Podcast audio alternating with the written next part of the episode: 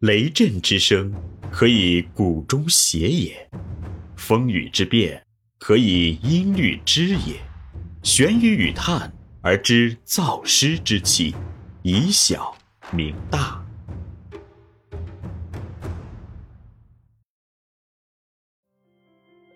欢迎继续收听玄宇文化独家出品的《幼儿园有效管理》，作者闫水金。第五十二集：幼儿园管理过程与原则十一，幼儿园管理的基本原则五。四、能级管理原则。能级管理原则是管理过程中对组织成员管理的一种管理理念和管理原则。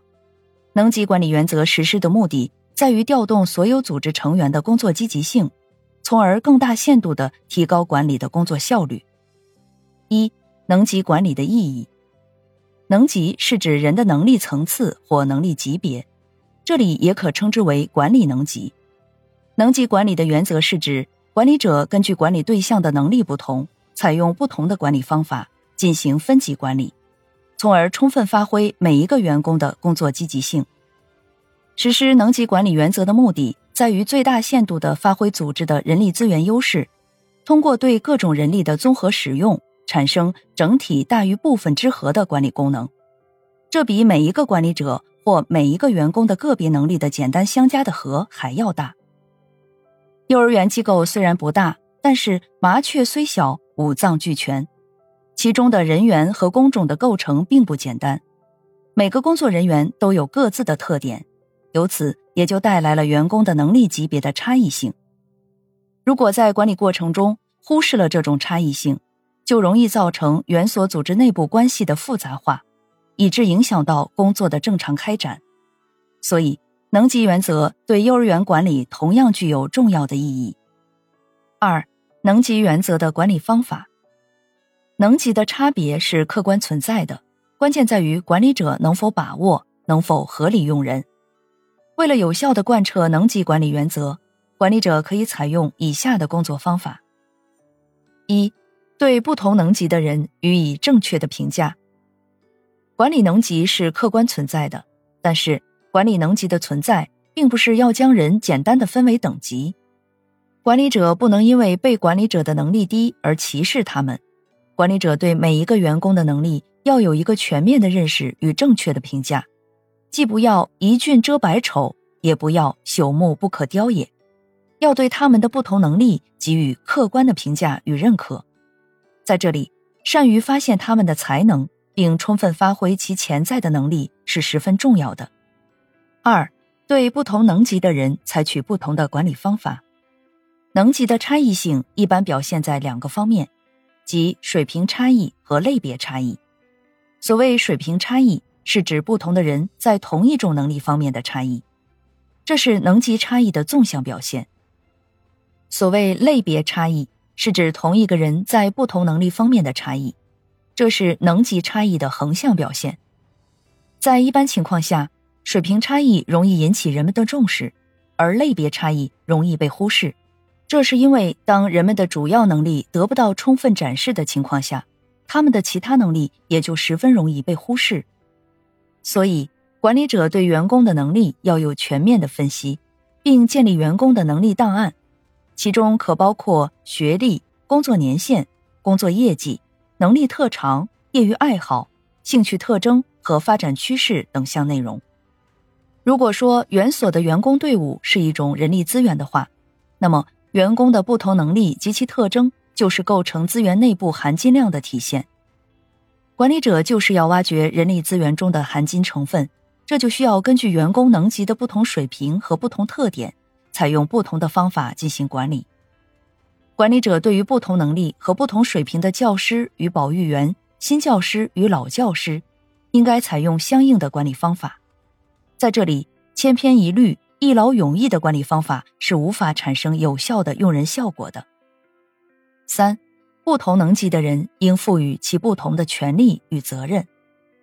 不同的能级还会表现出不同的权利、不同的物质利益。和不同的精神荣誉，当权力、物质利益和精神荣誉与能级相对应，才能形成激励机制，才能产生能级效应。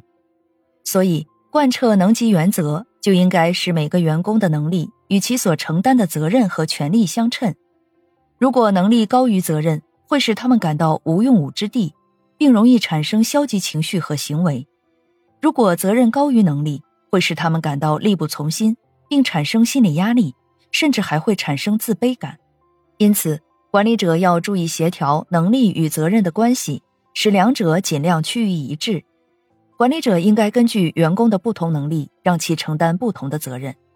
但是，能力与责任的一致性不是自发的，而是要通过管理者的精心培养与教育才能达到的一种管理境界。四、充分发挥员工的不同能力及其组合效应。在幼儿园管理中，管理者应该充分发挥各类人员的个性特长，形成人才优势，并发挥各类人员的能力组合效应。例如，决策型人才具有战略眼光，善于组织员工，善于识人用人，善于判断决策；开拓型人才具有强烈的进取性，思维活跃敏锐，知识兴趣广泛，接受新事物快，综合分析能力强，敢于直言，具有坚持和追求真理的精神；管理型人才具有较强的组织能力，善于领会上级意图，并将其转化为实践。对具体的工作人员具有较强的吸引力，有较强的工作责任心和质量意识。专业性人才热爱专业，有钻研精神，对儿童教育与研究津津乐道。这四类人才对园所管理来说都是不可缺少的。如何培养与使用好不同人才，这是管理者值得研究的问题。现代管理不仅需要识别不同才能的人才，把他们放在一定的工作岗位上。还需要形成能级效应，产生人才的组合效应，提高管理的整体效应。人尽其才，职尽其责，是能级管理的基本要求。这就需要在管理中形成在其位谋其政，行其权尽其责，取其职获其荣，失其职罚其物的局面。为此，实施能级管理，一是要实施充分授权，二是要建立严格的岗位责任制。如果不能实施充分授权，部门负责人就不能充分担负起岗位职能，凡事都要向园长请示，管理的能级效应就会大大降低。如果不能建立严格而明确的岗位责任制，各级管理人员就不能明确自己所在岗位的责任、权利和义务，也就不可能搞好岗位工作。